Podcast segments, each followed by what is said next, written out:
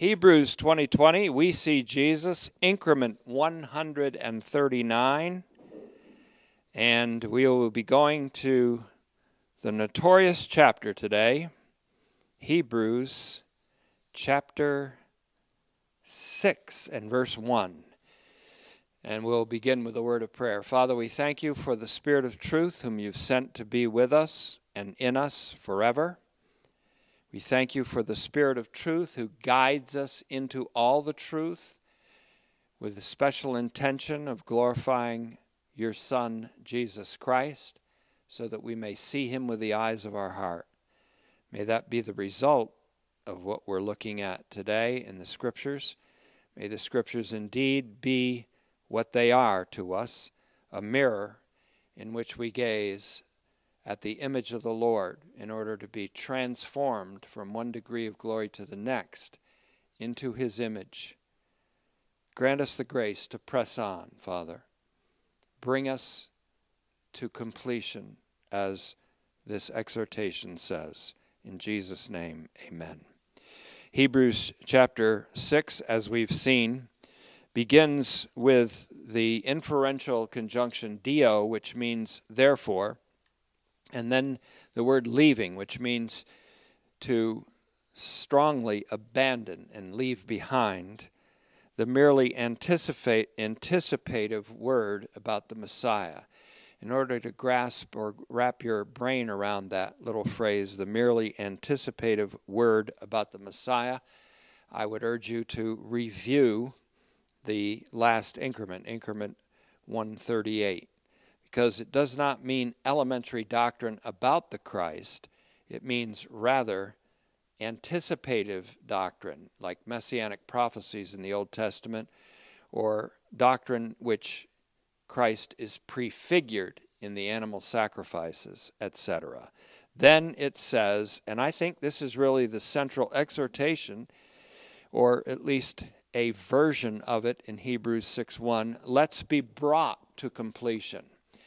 Sometimes when I think of this verse, I think it should be trans, it, it's translated, let's go on to completion. But doesn't say that. It's in the passive voice. And the passive voice is often the voice of grace because the action for bringing to completion has to be performed by the Lord. In fact, I think it has to be performed by the same one who is carrying everything to a redemptive conclusion and redeeming history itself that being Jesus Christ. In fact, the same word is used here for both, and it's phero, P H E R O, not Pharaoh of Egypt. This means to carry, to bear up, and to carry, as we've seen in Hebrews chapter 1 and verse 3. That Jesus Christ, who is appointed heir of all things, who is the radiance of God's outshining and the outshining of God's glory, rather, and the very stamp and imprint of God's substance, also upholds all things by the word of his power. He has made purification for sins. He's seated at the right hand of the Father in the heavens, in the heights. He's already been to the Holy of Holies, effectively with his own blood, having purchased eternal redemption. And he now carries everything forward in history to a redemptive conclusion. So that's the same word here used here. Let us be brought. And because it's not it's in the passive, God himself or the Son performs the action of carrying us to completion. So the present passive subjunctive form of the verb phero is used here. P H E R O. And it's in the it appears in the active voice in Hebrews 1 3, where the Son himself, the radiance of God's glory and the stamp of his substance, performs the action of, again, upholding all things and carrying them forward by his powerful decree.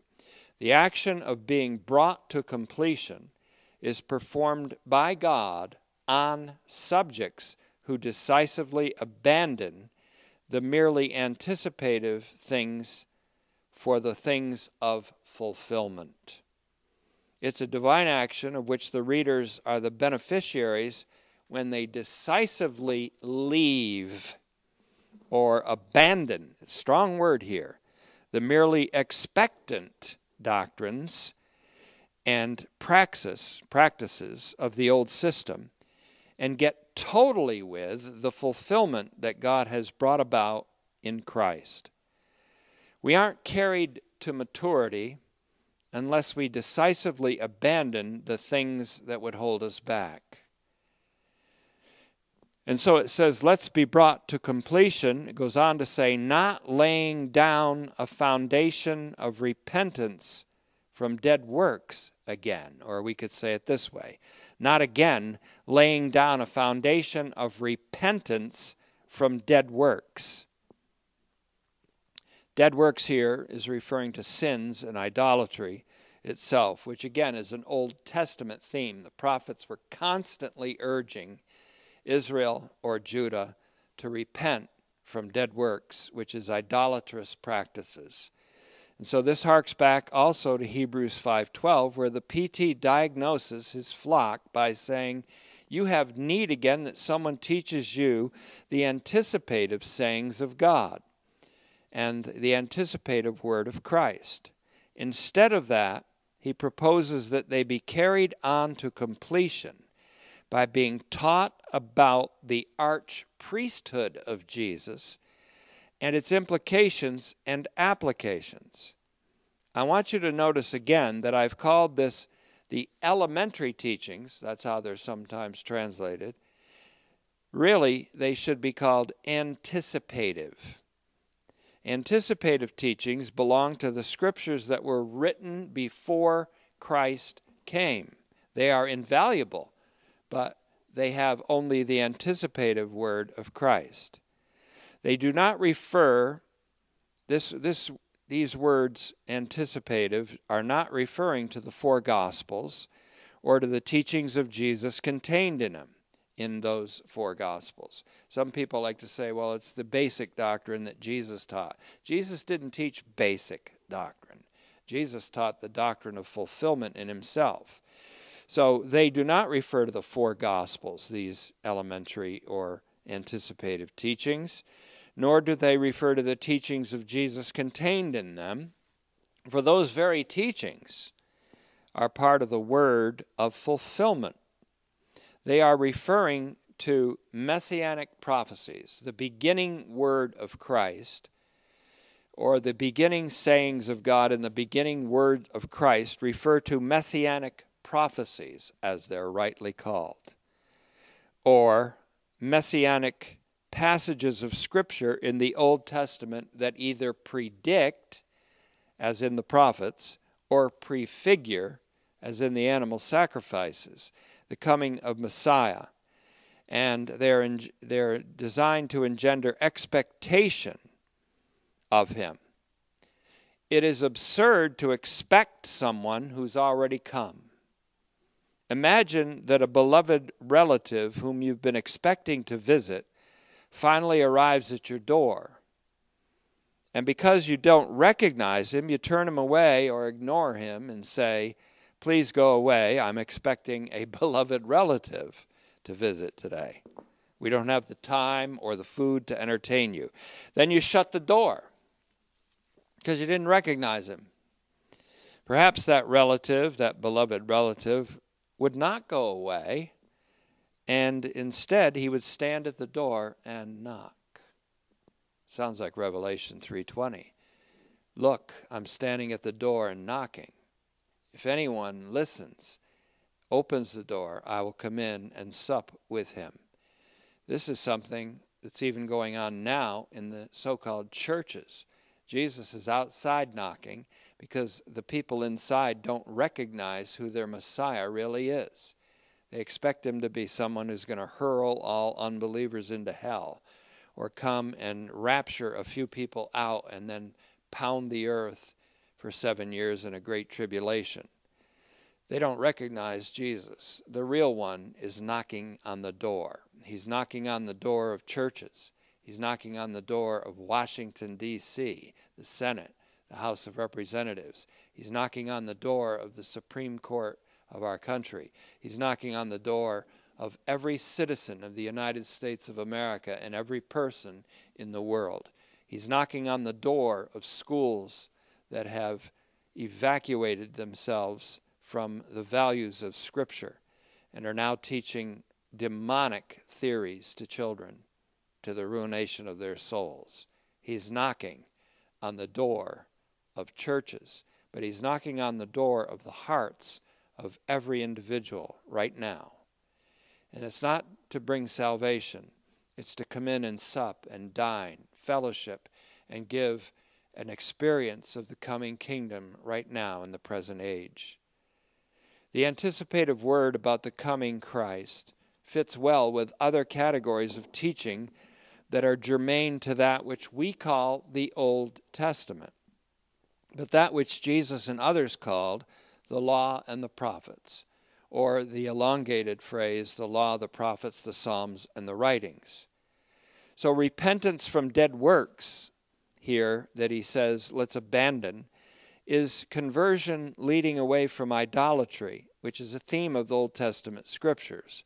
It was often the message of the prophets in whom God spoke in times past in Hebrews 1 1. So was the topic of the general resurrection and of judgment connected to the age to come. That's a biblical topic from the Old Testament scriptures. Of course, it finds fulfillment in the New. Then it says, abandoning the words about faith in God. That doesn't mean that we don't have faith in God. It means what Jesus said in John 14 1. He said, You believe in God. That's already something urged in the Old Testament. Now believe in me. Something urged in the gospel that Jesus is the Christ. So Jesus said, You believe in God, believe also in me. John 14 1.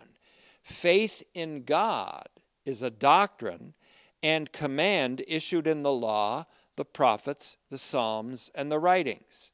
Even in Proverbs 3 5, trust in the Lord with all your heart. Faith in Jesus as God the Son is a decidedly New Testament thing. Hebrews is calling for the saints to believe in Jesus as their great and age abiding archpriest. So, all of these things as well as teaching about ablutions. Now, because the word is baptisma here, people assume that he's talking about baptisms, like John's baptism or the baptism by John the Baptizer or the baptism of the disciples, etc. But he's talking about ablutions here, A B L U T I O N S, ritual washings or cleansing. Again, a feature of the Old Testament, not only Old Testament, but specifically of the priesthood of the Old Testament. He's again referring to leaving behind an abrogated practice of the priesthood. If you see Hebrews 9:13 to 14 sometime, read it. And laying out of hands, the resurrection of the dead, and judgment in the age to come. All of these are Old Testament anticipatory doctrines Daniel 12, 1 to 3, the resurrection from the dead and judgment. John 5, 28 to 29. Jesus makes it very clear that the judgment that follows the resurrection is one of justification and acquittal, we could say. So, Hebrews 6 2, teaching about ablutions. Ritual washings or cleansing are what he has in mind. Cleansing or ritual washings is what he has in mind. Again, Hebrews 9:13 to 14. If the blood of bulls and goats was effective in ritually purifying those who worshiped and offered those sacrifices, how much more will the blood of Christ purify your conscience from dead works to serve the living God? How much more the blood of Christ, who offered himself without spot as the Lamb of God, purify your conscience. So Hebrews 9:13 to 14 comes into view here. So Hebrews 6 Let's look at it so far as we have it from the very beginning. Therefore, leaving the merely anticipative word about the Messiah and let's be brought to completion, not laying, a, laying down again a foundation of repentance from dead works, of faith in God, teaching about ablutions or ritual washings and cleansing, and this is another thing, and I'll kind of want to show some scriptural proof for my reading of this. Ablutions or ritual washings is in view here because this anticipative action is actually commanded in Exodus 30, verses 18 to 21, which says, and I'm quoting from the Holman Christian Standard Bible make a bronze basin, basin for washing and a bronze stand for it. Set it between the tent of meeting and the altar and put water in it. Aaron and his sons, the priests, must wash their hands and feet from the basin. This is one of the washings he's talking about. Whenever they enter the tent of meeting or approach the altar to minister by burning up an offering to the Lord, they must wash with water so that they will not die. They must wash their hands and feet so that they will not die. This is the permanent statute for them, for Aaron and his descendants throughout their generations. Their generations. Their generations will end as priests when Jesus comes and when he dies and is raised. Then it says the laying out of hands, leaving behind the teachings about the laying out of hands. This again is an anticipative priestly action commanded in a place like Exodus 29 10 to 11. Again, Holman Christian Standard. You are, you are to bring the bull to the front of the tent of meeting, and notice it again Aaron and his sons must lay their hands. Here's the laying on of hands lay their hands on the bull's head, slaughter the bull before the Lord at the entrance to the tent of meeting we're leaving behind the word and the command of priests laying their hands on the bull, and therefore leaving behind a whole Old Testament system of priesthood. So the bull has been slaughtered, the lamb has been slain in Jesus Christ. That's the point.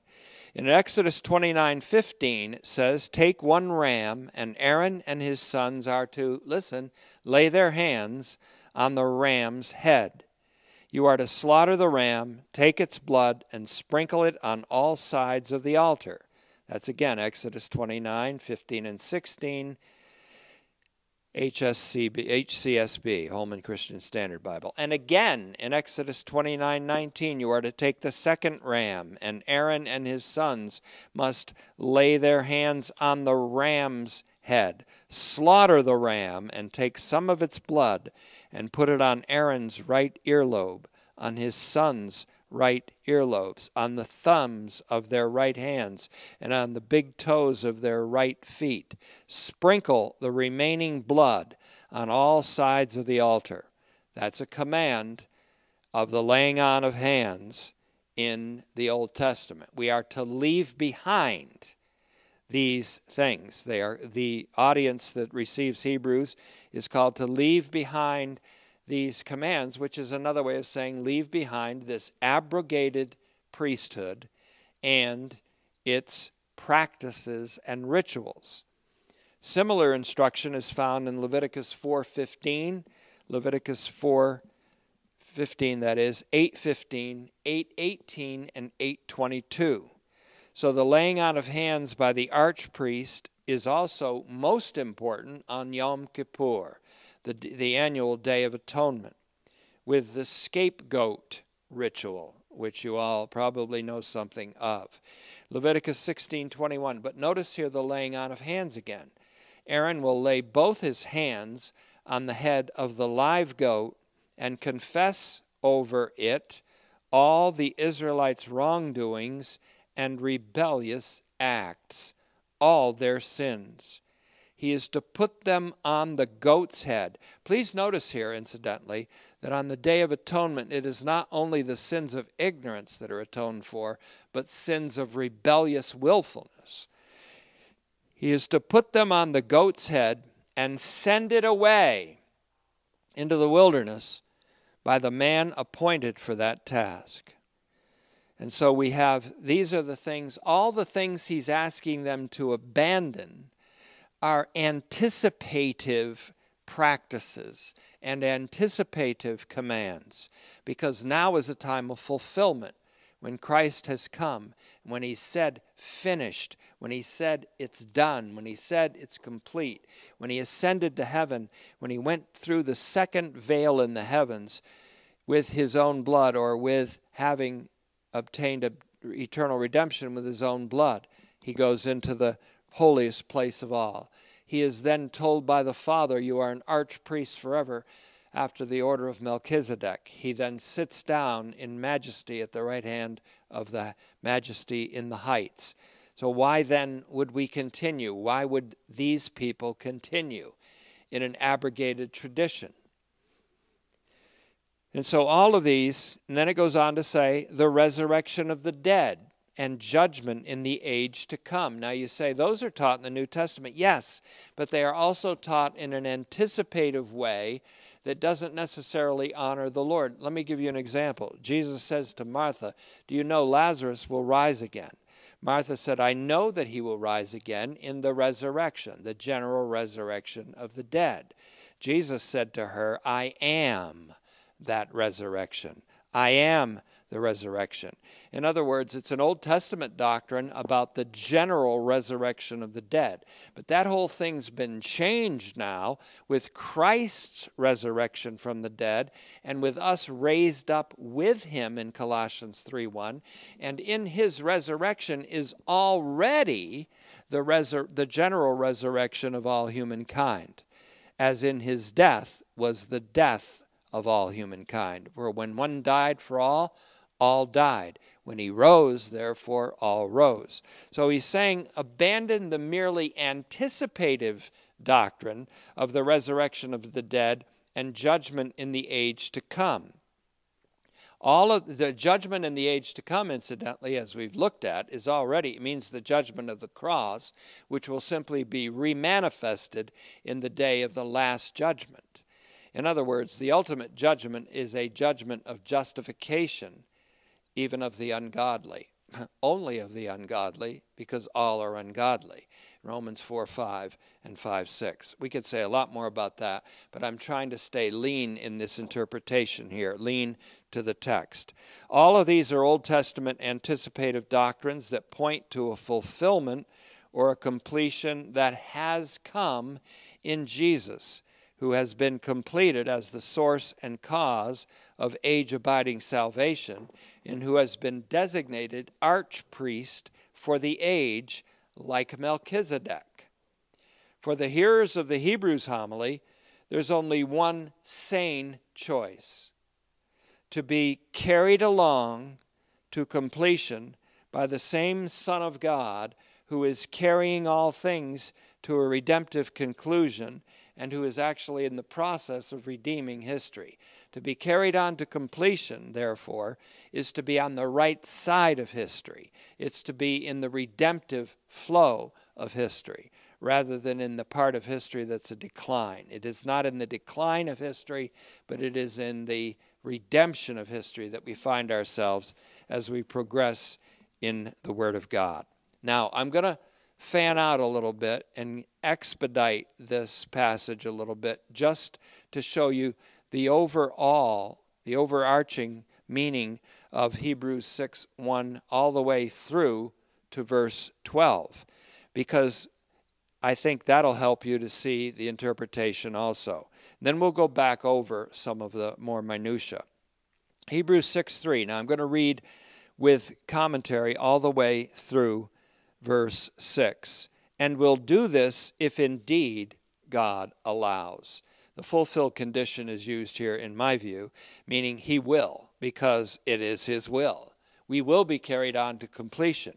And God, not only if indeed He allows, He will allow. And of course, because it is His will that we do be carried along.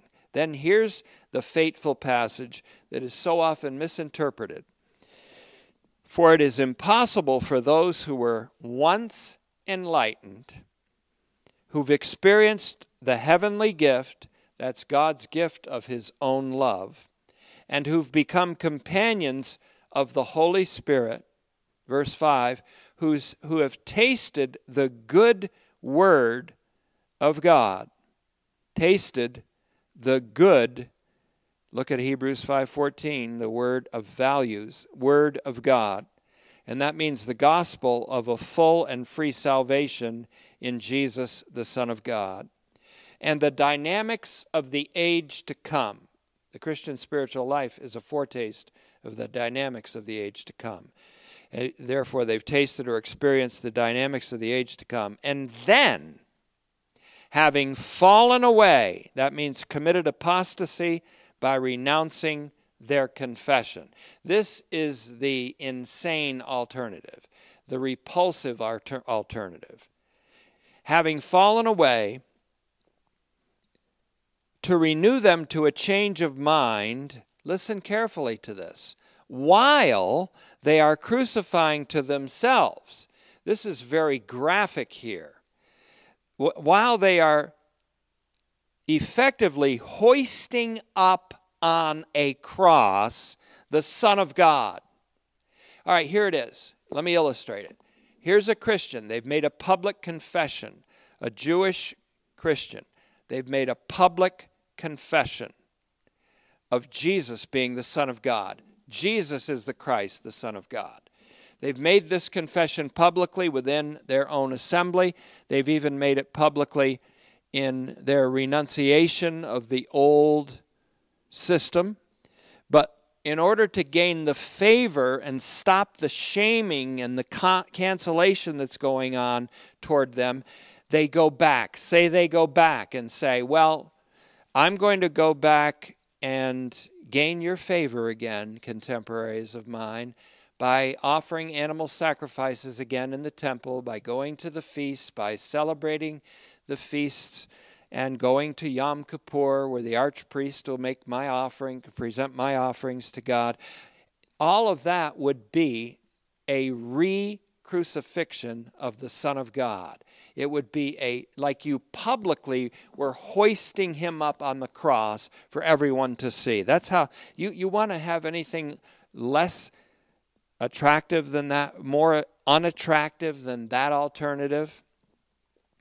While it's impossible to renew you to that place where you were once through the initial repentance while you're crucifying to themselves, while they are crucifying to themselves the Son of God and exposing him to public shame.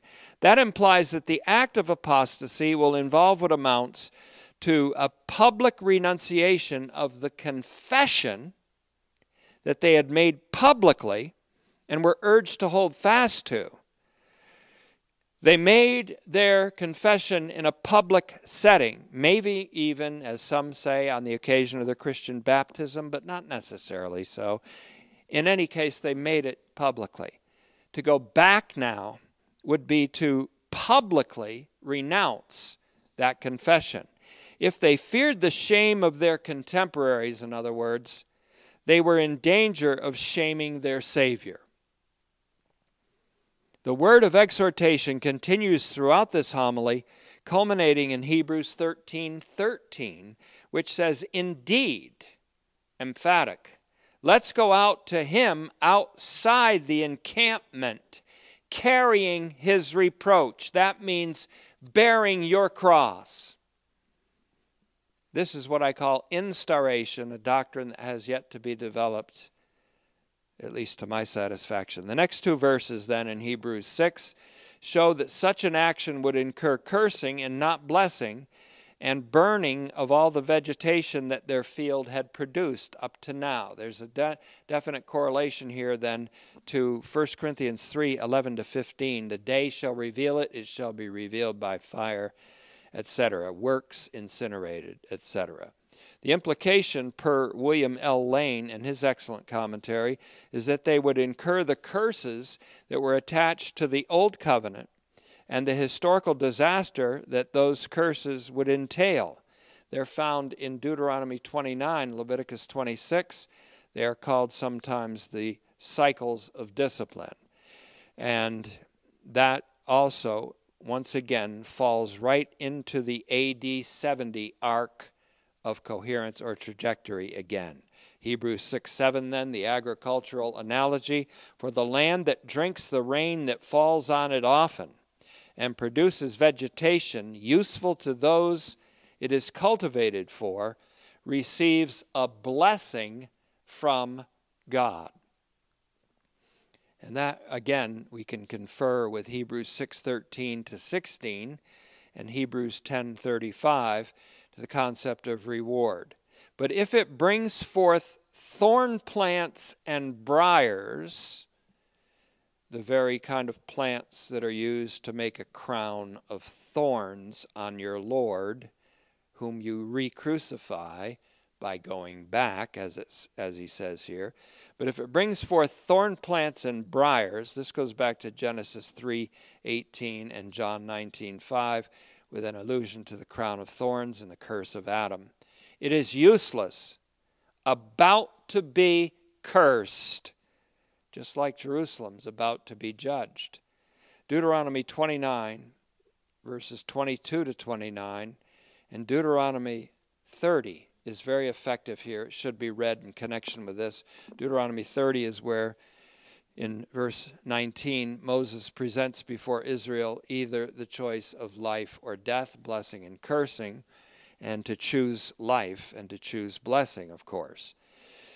But for those who say there's no possibility of restoration for those who choose the choose death and choose the curse, they have to read Deuteronomy 30, which is all about the restoration that's prophesied of Israel who rejects God.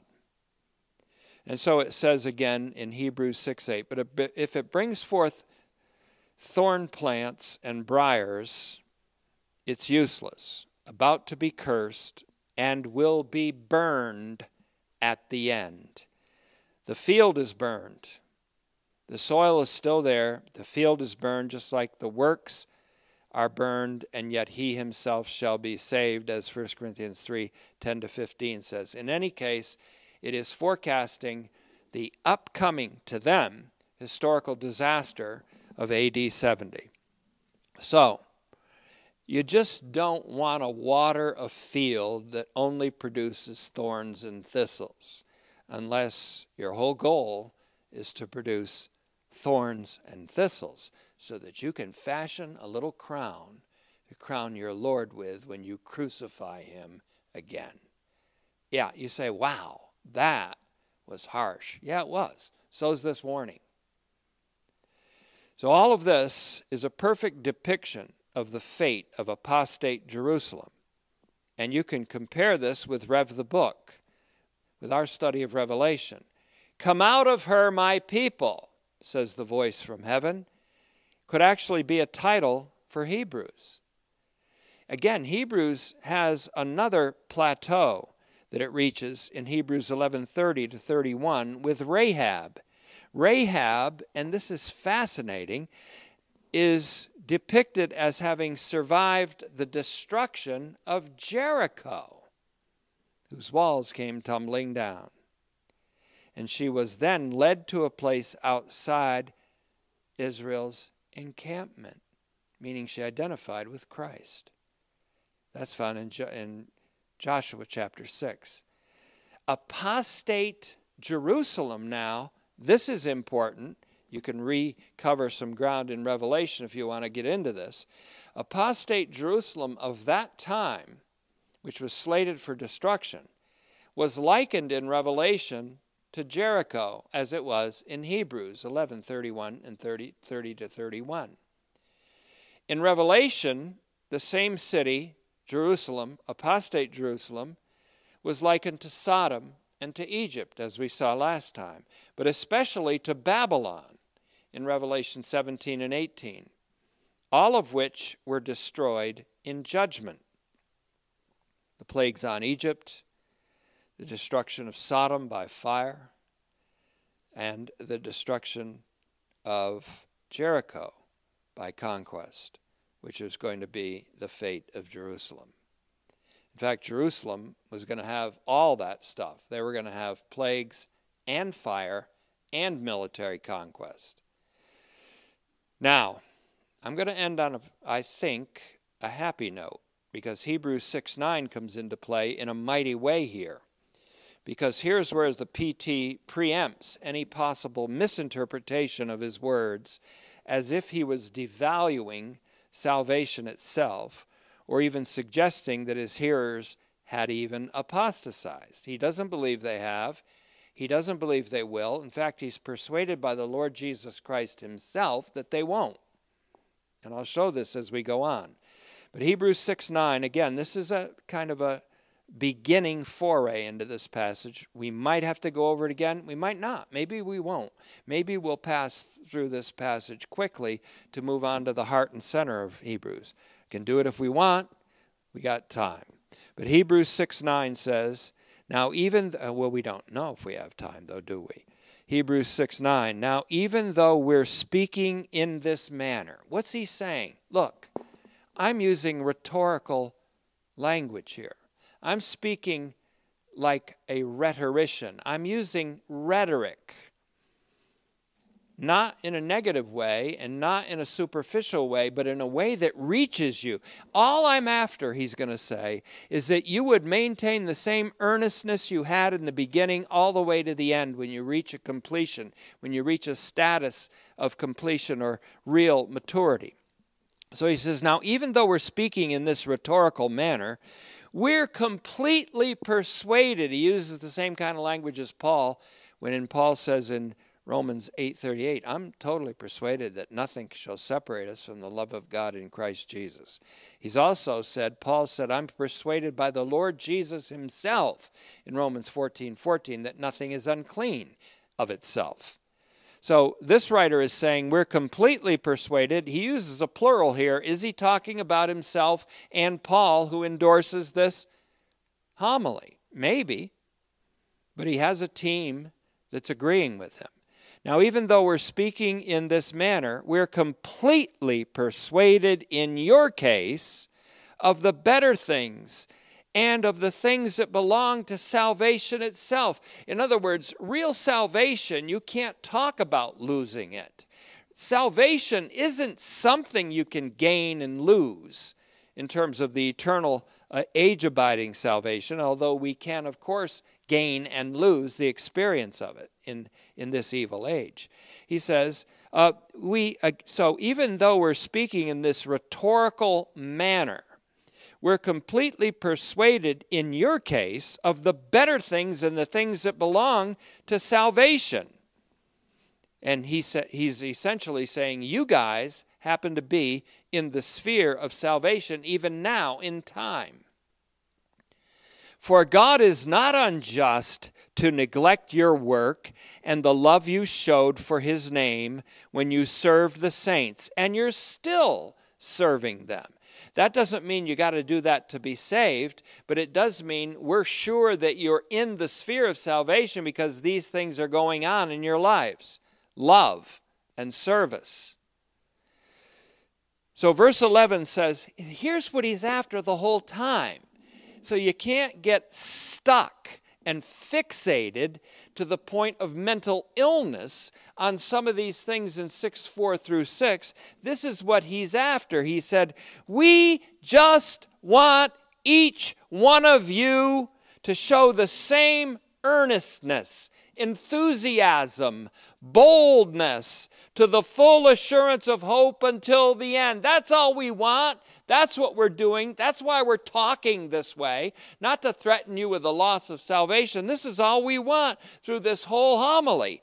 We just want each one of you to show the same earnestness to the full assurance of hope until the end, so that verse 12, you'll not remain sluggish, but be imitators of those like Abraham, as he's going to see, those, and this is in brackets, like Abraham, as we're going to see in 13 to 15 of Hebrews 6, but also others in Hebrews 11, 4 to 39 that you will not remain sluggish, but imitators of those who through faithfulness and patience inherit the promises. That means people in the past that demonstrate that they can actually experience the realization of the promises of God by which we become partakers of the divine nature in solidarity with Jesus. Now, so let me say this bold statement at the end of this, this increment. The security and the universality of God's deed of salvation that he wrought in Christ are never in doubt in Hebrews, nor are they in doubt anywhere else in the scripture. The security in the 20th century, Tetelestai Phalanx received an insight about the security of salvation. In the 21st century, we received an insight about its universality. Now, you may ask, well, we've already received this word of fulfillment. So, how is this relevant to us? Why teach Hebrews now? Why this homily now? How is this relevant to us on the level of our own time? Oh, I don't know. Is God calling you out of some human tradition that He's negated and that He's displeased with in order to know Christ? How is this relevant to us? How indeed, for just one thing, one thing alone would be an occasion why we should teach this. The implications of the message of Jesus' arch priesthood reveals a salvific solidarity of all of humankind with Jesus, the eternal Son of God made flesh. The recognition of this solidarity alone is the very cure for the disease that is metastasizing in our country right now, stoking polarization between groups along the lines of skin color, gender, political affiliation, and ideology. All of this fragmentation, all of this polarization and hostility can be cured by the recognition of the message of Hebrews that under one archpriest who has made one sacrifice forever for all sins and put away sin by the offering of himself at the juncture of the ages, brings about a solidarity of all of humankind, which is the cure for the metastasized cancer of our culture right now. That's one reason there's many other reasons why we've chosen to teach Hebrews, some of which haven't been revealed to me yet. And so, yes, it's timely. Yes, it's important. And on more levels than you would care to imagine, including on the level of our own time, Hebrews is hard hitting, and it well should be. So, Father, we pray that the Spirit of truth will accompany us not only as we continue to study this homily, but afterwards and beyond as we contemplate it and as we apply its truths on the level of our own time. We ask this in Jesus' name. Amen.